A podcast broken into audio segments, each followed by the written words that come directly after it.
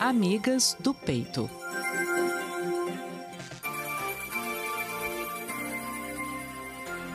Dia 1 de outubro de 2020. Mês de outubro, né? Já é uma tradição, não só aqui no jornalismo, mas a gente vê as cidades mudando de cor, se tornando né, mais é, de cor rosa, com iluminações, tudo em alusão ao mês de prevenção e tratamento ao câncer de mama. Algumas semanas, inclusive, né, eu contei para vocês aqui de uma iniciativa que envolve médicos e empreendedores em uma maratona para conseguir reduzir a fila de espera por atendimento médico, cirurgias, mamografias na rede pública. A doutora Daniela Chambou conversou comigo como as pessoas poderiam, inclusive, contribuir né, para que essa fila pudesse ser reduzida com uma sala nova de cirurgia na Santa Casa de Misericórdia. Pois é, só que a partir de hoje nós vamos continuar contando histórias né, de prevenção, tratamento ao câncer de mama, o que, que nós mulheres precisamos de saber, o que, que as famílias precisam de entender sobre essa doença, mas a partir de experiências de vida. E é por isso que se junta aqui a nossa programação a partir de agora, e todas as quintas, a partir de hoje, nesse mês de outubro, a Gilcilene Passon. A Gilcilene, gente, ela já é conhecida aqui dos ouvintes da CBN, porque em outras oportunidades a Gilcilene já participou conosco, ela é pós-doutora em Direito, inúmeras entrevistas aí nesse mundo do direito. Hoje é só a Gilcilene que está aqui conosco, a mulher que venceu essa guerra para o câncer e que tem muito para compartilhar de histórias e de aprendizado. Meu bom dia para você, viu, Gilcilene? Muito bom dia, Fernanda. Bom dia a todos os nossos ouvintes. Que alegria, viu, poder participar desse quadro.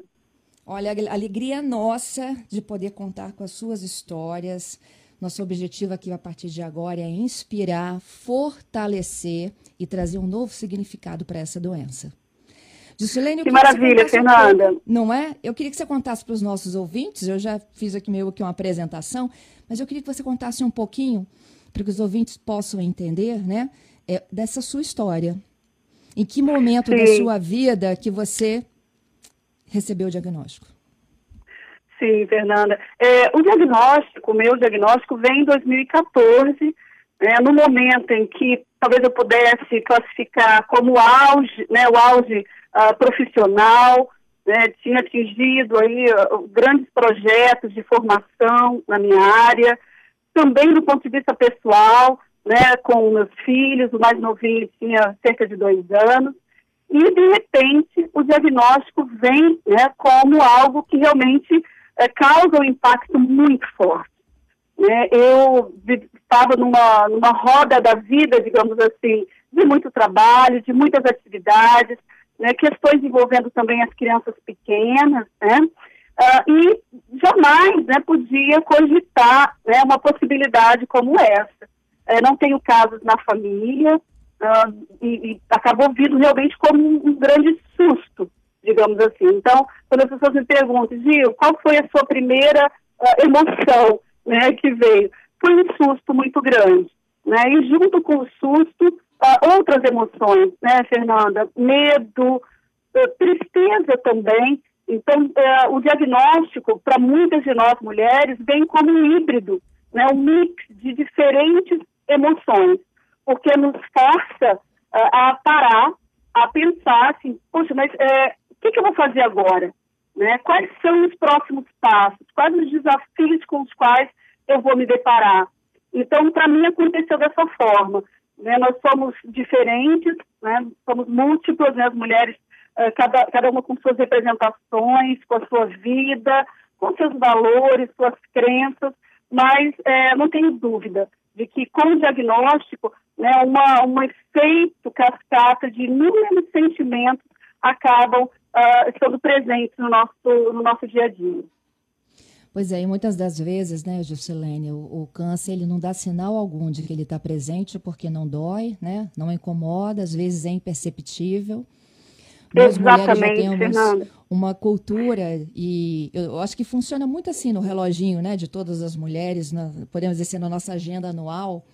A gente escolhe um mês, não necessariamente outubro, porque ele é né, de, de, de campanha para o diagnóstico Sim. do câncer de mama, mas a gente escolhe um mês assim que, que faz parte da nossa rotina, um mês aquele que a gente vai tirar para fazer os nossos exames anuais e tudo começa com os preventivos, que são de colo de útero e de mama. A partir dali é que a gente começa a fazer os demais, não é? Eu não sei se, Exatamente. pelo menos na minha vida é assim, eu acho que na sua também era. Exatamente, Fernanda. É, eu tinha, eu sou professora, né? Então geralmente o mês de julho era esse período uh, que eu tirava para fazer todos esses exames de rotina, enfim, né, dentro de uma agenda que eu criei mesmo para mim. Uh, no entanto, uh, nós precisamos estar muito atentos né, uh, para os sinais que o nosso corpo dá também. Né? por mais que no meu caso, eu, até a cirurgia, eu nunca consegui sentir o nódulo. Né? Foi numa consulta de rotina mesmo, e é interessante porque naquele mês de julho de 2014, eu estava com uma viagem marcada, trabalho. Então, o que, que eu pensei? Eu vou fazer logo agora em março, nesse iníciozinho de semestre, enquanto está tudo um pouco mais calmo. Foi quando justamente a médica detectou.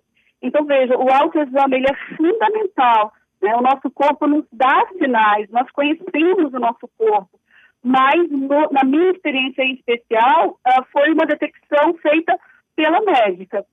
Né? Inclusive, eu até fiquei pensando naquele momento, né? Ela me pediu mamografia, ultrassom, e eu pensei assim, poxa, eu vou deixar então para julho, né? Vamos arranjar um tempinho em julho, apesar de estar com alguns compromissos para fazer. Mas, graças a Deus, eu falei, não, quer saber? Deixa eu fazer logo. E eu acho que tem um pouco a ver com o meu perfil, assim, sabe? De, de querer deixar tudo certinho para dar essa tranquilidade. E foi a minha sorte e foi a bênção que eu recebi, né? De, de fazer logo os exames e verificar né, o que estava acontecendo, até para me trazer uma tranquilidade. E com os exames né, veio o diagnóstico uh, de um tumor bastante agressivo, né, na medicina classificado como HER2 positivo, enfim. E aí começa essa jornada né, que eu vivi uh, a partir do diagnóstico. Pois é, essa é a jornada que a gente começa a contar a partir de hoje. A Juscelene é a nossa história viva aqui nesse mês de outubro, mas a gente está convidando também todas as mulheres que quiserem compartilhar os seus medos, os seus desafios, as suas experiências. Nosso telefone aqui, olha, está liberado para que você possa contar a sua história e compartilhar com outras que estão aqui ao vivo, 992 994297. E o nosso marco do Amigas do Peito é exatamente este momento que a gente começa a contar agora. Juscelene, recebi um diagnóstico. A gente vai lá no fundo do poço, não é? É verdade. Fernanda, veio um filme né, na minha cabeça uh, e de todos os relatos nesse, nesse período de seis anos que eu venho né, fazendo esse trabalho com mulheres em, eh, em tratamento, então vem um filme na nossa cabeça, né? Porque uh, junto com o diagnóstico vem um pacote eu costumo brincar assim, que quando a gente tem o diagnóstico, não vem um guia, um manual, assim, ah, agora você faz isso, agora você faz aquilo. Mesmo porque não existe essa métrica, não existe essa receita exata uh, que vá uh, ser aplicada e vai funcionar para todas, né? Porque nós somos mulheres diferentes, a partir né, também de, de diagnósticos diferentes, há diferentes tipos né, de neoplasia de mama, então, mas algo que, que é presente é justamente um pacote de perguntas. Eu acho, Fernanda, assim, que a, a primeira pergunta que ficou muito forte para mim foi o porquê. Poxa, mas por quê? Né? Eu não tenho caso na família, depois, inclusive, fiz os testes genéticos, eu não tenho isso no meu DNA, né? Então, foi uma doença adquirida. E eu ficava perguntando por quê. E, isso está muito relacionado, Fernanda, com esse papo que eu queria ter hoje com as nossas amigas do peito, uh, que tem a ver com, com as fases do luto. Né? Uhum. É, eu tenho uma autora que eu gosto muito, que é Elizabeth Kubler. Ela tem um livro que, que o título é Sobre a Morte e o Morrer. E ela fala muito da questão dessas fases do luto. Né? É, se a gente pudesse assim, resumir a partir da Elizabeth Kubler essas fases, a gente teria uma primeira fase, que seria a negação. A negação funciona um pouco isso, assim, não, não é possível. É, será? Não, isso aqui está errado. É, trocaram os exames, enfim, vou procurar um outro médico, né, esse médico não é competente o suficiente. Então, essa fase, ela, ela pode estar presente, e eu, eu vivi essa fase também. Só para vocês terem uma ideia, eu levei né, a, a, os, os exames para São Paulo, para repetir os exames lá, porque eu estava muito nessa fase da negação. Né? É, é, claro que essas fases, elas não são distantes. Né? Há pessoas que vivem em intensidades diferentes, é, pode ser que não passe por todas as fases, ou passe por uma ou outra de uma maneira muito rápida, né? É, porque se a gente pensar aqui, essas fases do luto estão sempre relacionadas a uma perda, né? Uma perda de algo importante que nós temos. Claro que a gente geralmente associa a, a perda de um ente querido, alguém que veio a morrer, né? Mas o luto também pode ser, por exemplo, a perda de um emprego, né? E no nosso caso, a perda da saúde. Né? Essa ideia de que, olha, há aqui um diagnóstico, é, é, é um fato, né? está ali, mesmo que tenha repetido os exames e tenha comprovado. E aí, essa primeira fase, eu vivi, ela foi rápida, mas ela esteve muito presente, que é assim, não, não é possível, né? Aí depois a gente passa por uma segunda fase desse luto, que é justamente a raiva. É, um pouco de revolta, né? um certo inconformismo. E nessa fase, Fernanda, também aparece de maneira muito forte a autoculpabilização. É, como se, ah, mas também é, eu, eu, não cuidei da minha saúde, a minha alimentação não estava bacana, é, eu era uma pessoa sedentária. Eu estou falando desses exemplos porque essa foi uma fase que eu também vivi. É, nós, Começa a passar mulheres... um filme né, na, na cabeça da gente de tudo aquilo que a gente não fez e deveria ter feito. Exatamente. E essa é uma fase assim, bastante forte, né? Porque a gente se depara com uma situação que é a seguinte: o passado eu não vou mudar. Não há condição de mudar o passado. O que eu posso mudar é uh, a compreensão que eu tenho, quer dizer, eu acolho esse passado. E para nós, mulheres, Fernanda, isso se torna ainda mais forte, né? Porque nós, uh, durante né, tanto tempo, lutamos, e ainda essa luta se mostra a de inserção no mercado de trabalho, nos nossos múltiplos papéis sociais que nós desempenhamos. Uh, e isso acaba fazendo com que muitas de nós acabem se tornando verdadeiras uh, fazedoras. O que, que, eu quero dizer com isso? Né? Nós fazemos, fazemos, cuidamos da família, nós trabalhamos, eh, estudamos, enfim, a gente acaba vivendo nesse ritmo acelerado durante dias, semanas, meses e anos. Né? E aí, quando vem a, o diagnóstico, a gente começa realmente a, a, a, repensar esse passado. No entanto, o fato é, não, vou mudar o que foi. O que eu posso é acolher essa história, dizendo, olha, naquele momento, com as condições que eu tinha, com o conhecimento e a compreensão que eu tinha, foi o que foi possível fazer. Agora, o que eu posso é, efetivamente usar esse passado é aprender com ele. Então, todos, todos esses exemplos que eu dei da fase da raiva, eu também vivi. Né? Uma pessoa sedentária, com foco voltado de maneira muito forte para o trabalho. Né? É, achava que fazer exercício era meio que perder tempo. Olha que loucura isso. Achava que assim, ah, vou ficar duas horas na academia, uma hora na academia, eu posso estar produzindo, eu posso estar escrevendo um artigo. Então, veja que era essa um pouco a lógica, o meu Sim. padrão mental como eu funcionava. Disso, assim, eu, eu, vou ter tempo disso quando eu me aposentar, né? Exatamente, olha só, né? Eu vou assim, não, deixa, né? Quando me aposentar, eu vou, vou voltar o foco para isso, vou fazer coisas uh, que me dão muito prazer, né? Que é somente é, é, estar junto no mar, né? Fazer exercícios, é, é, ter mais tempo para cuidar da minha alimentação. E, e, e esse, esse, vou fazer isso no futuro, uh, nunca chegou, né? Então, eu costumo dizer, Fernanda, assim, que o câncer, para mim, foi um sinal é, é, amarelo, dizendo, olha, para, pensa, analisa como que está sendo o seu ritmo de vida, você tem só 39 anos, suas crianças são pequenas, né, com 2 e 4 anos, se você continuar nesse ritmo, para onde você vai? Né? Então, é claro que é uma pena que a gente às vezes tem que passar por um momento de luto para uh, se dar um tempo de pensar sobre o que nós estamos fazendo com a nossa própria vida, quais as escolhas que nós estamos tendo. É claro que é, é, hoje eu tenho uma compreensão de que é possível a gente ter esse tempo para se é, revisitar, né? para pensar sobre o que a gente está pensando, para pensar sobre o que nós o que estamos fazendo. É, não há necessidade de passar por uma, uma perda, uma questão tão forte. Mas no meu caso, uh, foi o que aconteceu. Né? Foi o sinal amarelo uh, que ligou e disse, opa, peraí, realmente esse ritmo não está saudável, né? Está tóxico. Né? E o corpo físico sente, né, Fernanda? Sim. O nosso corpo físico, ele mostra uh, o que há de incongruente ali.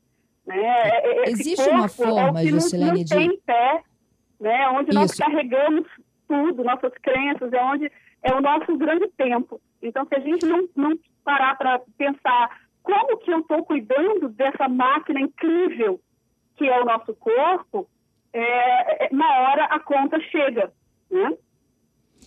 Existe uma forma, Juscelene, de dar a notícia e receber a Receber a gente nunca está preparado, né? Eu, eu sei assim, nunca. assim que é, eu, eu falo também com, com minha estrada de vida, sua estrada de vida e das mulheres que estão nos ouvindo, que todas as vezes que a gente faz esses exames preventivos, a gente fica com aquele frio na barriga, né? Exatamente. É, por mais que a gente saiba que a gente está tentando fazer o dever de casa direitinho, pode ser que alguma coisa saia errado, que fuja do nosso controle. O problema é esse, a gente sempre acha que tem controle de tudo. Exatamente. Não é? é abrir o envelope, hoje é mais Isso. acessar o site, né? Para uhum. ver o resultado.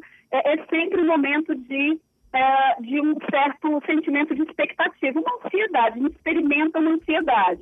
E aí, quando abre o exame e vê, claro que as letrinhas, né, Fernanda, aquelas sopinhas de letrinhas, muitas vezes a gente é, acaba não conseguindo entender o que, que elas querem dizer, né? Por isso a importância mesmo de levar para um profissional, para o médico, para que ele possa é, traduzir. Então, quando eu, por exemplo, peguei o meu envelope, né, é, e, e, vi lá, né, HER 3, a, é, desculpa, é BIRADES 3, né, que é a parte do diagnóstico.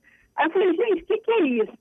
Então, assim, é, é, complicado, porque às vezes a gente joga lá no Google e a gente sabe que há informações importantes na internet, mas há também muita informação uh, que não é uh, séria né? Uhum. que não é uhum. uma, uma, informação na qual a gente possa confiar.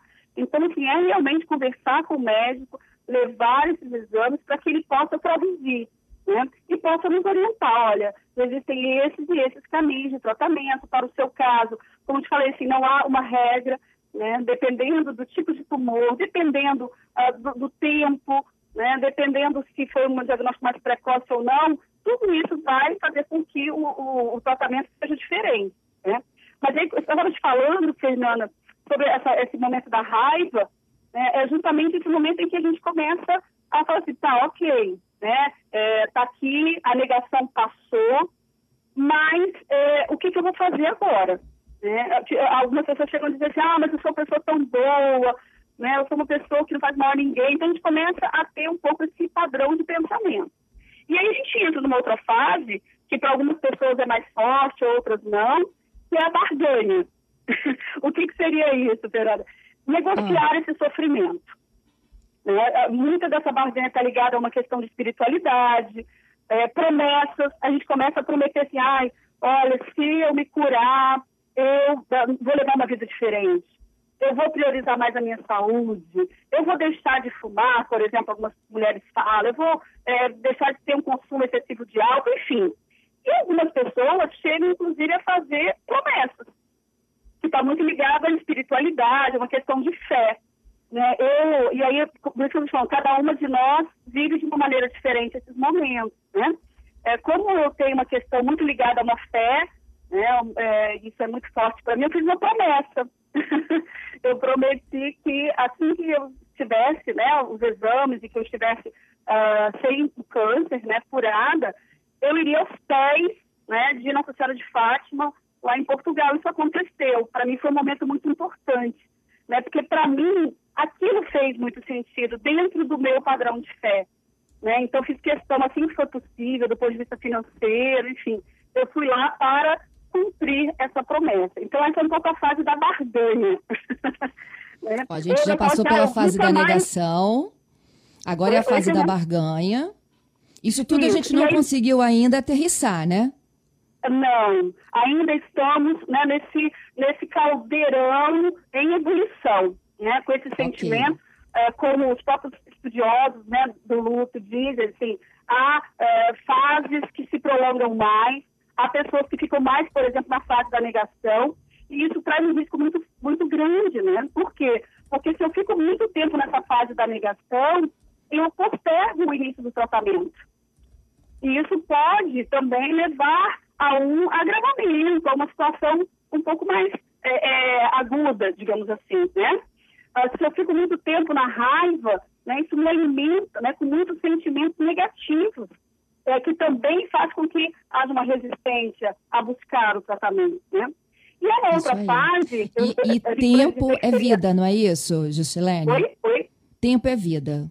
Quanto mais é. tempo você levar, menos dias Exatamente. você, não é? É, o, e para o nosso caso, no diagnóstico do câncer de mama, é, esse tempo ele é o nosso aliado. Né? Quanto antes isso acontecer, uh, quanto antes houver o diagnóstico e início efetivo do tratamento, uh, nós temos um índice que é impressionante, né? 95% de, de chance de cura. Então, nós estamos falando de um percentual absolutamente importante, né? Então, mas o tempo é o nosso aliado, sem dúvida nenhuma. Uhum. É, e depois a gente pode ser que algumas mulheres passam também por uma fase de que, que, se chama de depressão, né? Que essa fase do isolamento, é uma fase muitas vezes de recolhimento, é, de muita dor, né? De muita tristeza. É, e aí, Fernanda, acho que algo que é fundamental a gente também tocar nesse assunto, né? Uh, o tratamento uh, para uh, as mulheres com câncer de mama, ele não pode ser um tratamento apenas médico, nesse sentido mais restrito, né? Tratamento com mastologista, com oncologia clínica. Nós, né, precisamos de um atendimento integral. Essa é a luta, né? E aí não é apenas para o câncer de mama, mas para outras neoplasias e outras doenças, mas trazendo aqui para a nossa questão, né, esse atendimento ele tem que ser integral. Por quê? Porque é um profissional da área da psicologia, né, um psicoterapeuta que vai uh, apoiar, dar um suporte técnico, né, de uma formação profissional para apoiar essa mulher, uh, dependendo, né, em qualquer fase do luto que ela esteja vivendo. Essa fase da depressão, ela, ela necessita, assim como as outras, de um suporte também. Por isso que, independentemente ah, se nós nos tratamos a partir de um plano de saúde, ou se o atendimento é pelo Sistema Único de Saúde, é nosso direito, amigas do peito, né, um atendimento integral, humanizado. E isso envolve, sem dúvida nenhuma, uma equipe multidisciplinar, porque a, a, a, nós somos, né, nós seres humanos, somos seres sistêmicos. Então, tratar a doença sim, né, pela equipe médica, mas também tratar o nosso emocional. O suporte emocional, ele é fundamental, inclusive vai se reverter em benefícios para o tratamento médico em si. Isso Porque da, o suporte que nós viermos a ter, isso vai facilitar, a gente vai conversar sobre isso uh, em outros momentos aqui do mês de outubro, mas quer dizer, é, na próxima semana a gente vai conversar sobre o que eu penso, falo e faço é de mim ter a responsabilidade. Então, se eu tenho suporte uh, de um profissional, essas decisões, esse refletir sobre o que eu estou pensando sobre a doença, o que, que eu estou fazendo, quais são os sentimentos que eu, estou, que eu estou criando, isso vai influenciar diretamente no tratamento lá da ponta, no tratamento médico em si. É, e já há, né, Fernando, o reconhecimento da importância uh, de, não só desse, desse, desse tratamento inter e multidisciplinar, mas até de terapias integrativas também. O próprio SUS hoje reconhece a importância, por exemplo, de terapias como o reiki. Né? Em outro bate-papo a gente pode falar um pouco sobre essas terapias complementares, alternativas. Eu, preciso, eu prefiro chamar como alguns né, de terapias uh, integrativas, que junto com o tratamento médico, lá da oncologia clínica, lá da nastologia, uh, vai dar todo esse suporte para que a gente possa fazer essa jornada com uma cura. Né? Porque uh, a próxima fase, Fernanda, a fase 5, é a fase da aceitação. É, essa fase é uma fase muito bonita, sabe? Porque é, a gente já passou por toda né, essa ebulição de sentimentos, de emoções, e aí chega o um momento em que, com esse suporte, né? E aí suporte não apenas uh, psicoterapêutico, mas suporte também dos familiares, uh, dos nossos, uh, do, do, grupo social que está mais próximo de nós.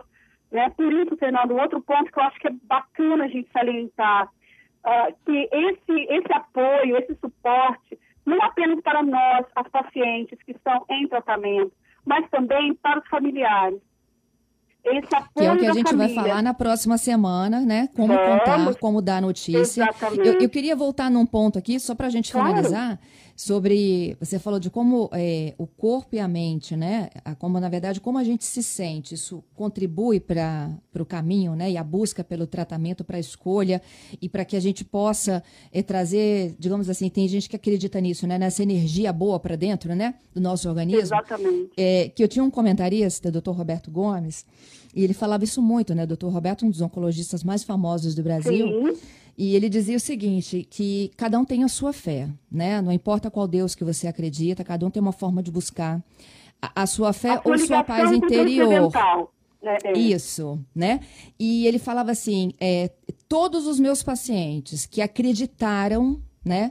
De, é, ou, ou, buscaram né, a, a, saída através de uma forma mais positiva, e ele falava que, inclusive, sorrir fazia parte disso. Né? Vamos, vamos é, a quantidade de hormônios do bem que contribuíam para ela melhorar o seu estado e avançar no Exatamente. tratamento era uma diferença é. enorme. Eu nunca esqueci isso, sabe, Jusilene? É. E pesquisas, Fernanda, demonstram, eu mesmo faço parte de uma pesquisa lá no Camargo, que eu, que eu trato em São Paulo, né? É, também lá tem uma pesquisa que eu faço parte em que é, como que a, o, a minha forma né, de é, não só a linguagem que eu utilizo, porque algumas pessoas falam assim, ah, eu estou com câncer de mama, ai, tô... dizer, a forma como eu, eu lido com isso, isso traz para a minha mente uma representação. Uhum. E isso influencia numa química cerebral. Quer dizer, os comandos que eu dou, as histórias que eu conto sobre a doença e sobre a minha relação com ela influenciam nessa química, né? Que a gente é vai conversar aí. um pouquinho mais para frente e diferenciar também emoções de sentimentos. Né? Isso é muito é importante para a gente entender assim, olha, a emoção que me vem é essa, é medo, é tristeza. Mas eu, isso é inconsciente, é uma reação do meu corpo. Mas qual é o significado que eu posso atribuir? E aí, Fernanda, uma das questões que mim ajudou bastante, assim, no meu caso, foi eu mudar uma pergunta. Veja que interessante, amiga. É, uma pergunta foi uma das chavinhas. É, eu, durante muito tempo, perguntei assim, por quê? E eu jamais iria saber exatamente o porquê. Né? E aí eu mudei, eu reprogramei a minha linguagem para perguntar para quê? E quando eu faço essa pergunta para mim, para quê, eu começo a olhar para o futuro eu começo a trazer uma perspectiva do que virá. Porque quando eu pergunto por que, eu olho para o passado. E aí eu me culpo. E aí eu sou um algoz né, de mim mesma. Né, me culpando, dizendo, ah, vai que eu mereço, eu merecia mesmo, olha o que, que eu fiz. Né, sendo que isso não vai mudar. Né, o passado não vai mudar, mas eu preciso aprender com ele. Então, a mudança da nossa linguagem, o sorriso, né? Aí, mas também, Fernanda, a gente precisa também é, é, analisar que não é aquela ideia de um uh, uh, uh, o jogo do contente, sabe, lá de Poliana, né? Não, uhum. tá tudo bem, vai acabar tudo bem, vai dar tudo certo. Opa, peraí. É a carinha okay. na rede social, né? É, exatamente. É feliz das Mas, redes assim, sociais. É, é, e aí o que, que a gente começa a ver? Ah, não é esse jogo do contente, mas é assim, um mindset, ou seja, um padrão mental uh, de otimismo, mas também não é apenas um pensamento positivo, né? mas é também uma ação positiva.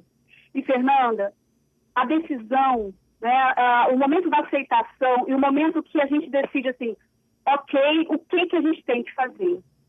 É, essa decisão, esse momento, eu costumo é, usar uma metáfora que ela é uma porta que só tem fechadura do lado de dentro. Ou seja, só nós, amigas, que podemos virar essa, essa, essa maçaneta, né? virar esse, esse, esse botãozinho. Não adianta as pessoas falarem, ah, você tem que isso, você tem que aquilo. Né? As pessoas podem nos dar suporte, as pessoas podem nos, nos auxiliar, nos motivar, mas a decisão de dizer, ok, é um desafio na minha vida, é um desafio importante, não estamos menosprezando esse desafio, é um momento de grande desafio, mas eu decidi que eu vou fazer tudo uh, o que eu puder, tiver o meu alcance para que eu possa uh, pa passar por essa jornada e uh, vencer. Né? Uma frase que a gente diz muito é isso: vivi e venci. Mas para chegar a essa vitória, existe um caminho, uma jornada. E aí eu preciso. E essa que a gente vai viver, escolher. já está vivendo a partir de hoje, não é isso, Juscelene? Exatamente. Exatamente. Olha, gente, então eu queria. Isso aí. Eu queria voltar aqui para quem ligou o radinho agora, né? Hoje, aqui, 1 de outubro, quando inicia-se no mundo inteiro uma campanha de prevenção e de informação para enfrentamento ao câncer de mama, a gente inicia também uma série especial com a participação de uma história viva. Né? A Juscelene Passon é mulher e está aqui conosco compartilhando a sua história de vida, da descoberta do câncer à cura. A gente vai caminhar nesse mês de outubro com a Juscelene e com tantas outras que quiserem compartilhar as suas histórias. Nesse primeiro momento, a gente falou sobre o que, que é abrir aquele bendito envelope ou acessar o resultado do exame patológico no site. É verdade. E o que passa na cabeça da mulher, aquela que olha e encontra lá algo que, mesmo lá no fundo, né, a gente, sim, a gente vai com, com aquele frio na barriga, é aquilo que a gente não quer encontrar hora nenhuma da nossa vida.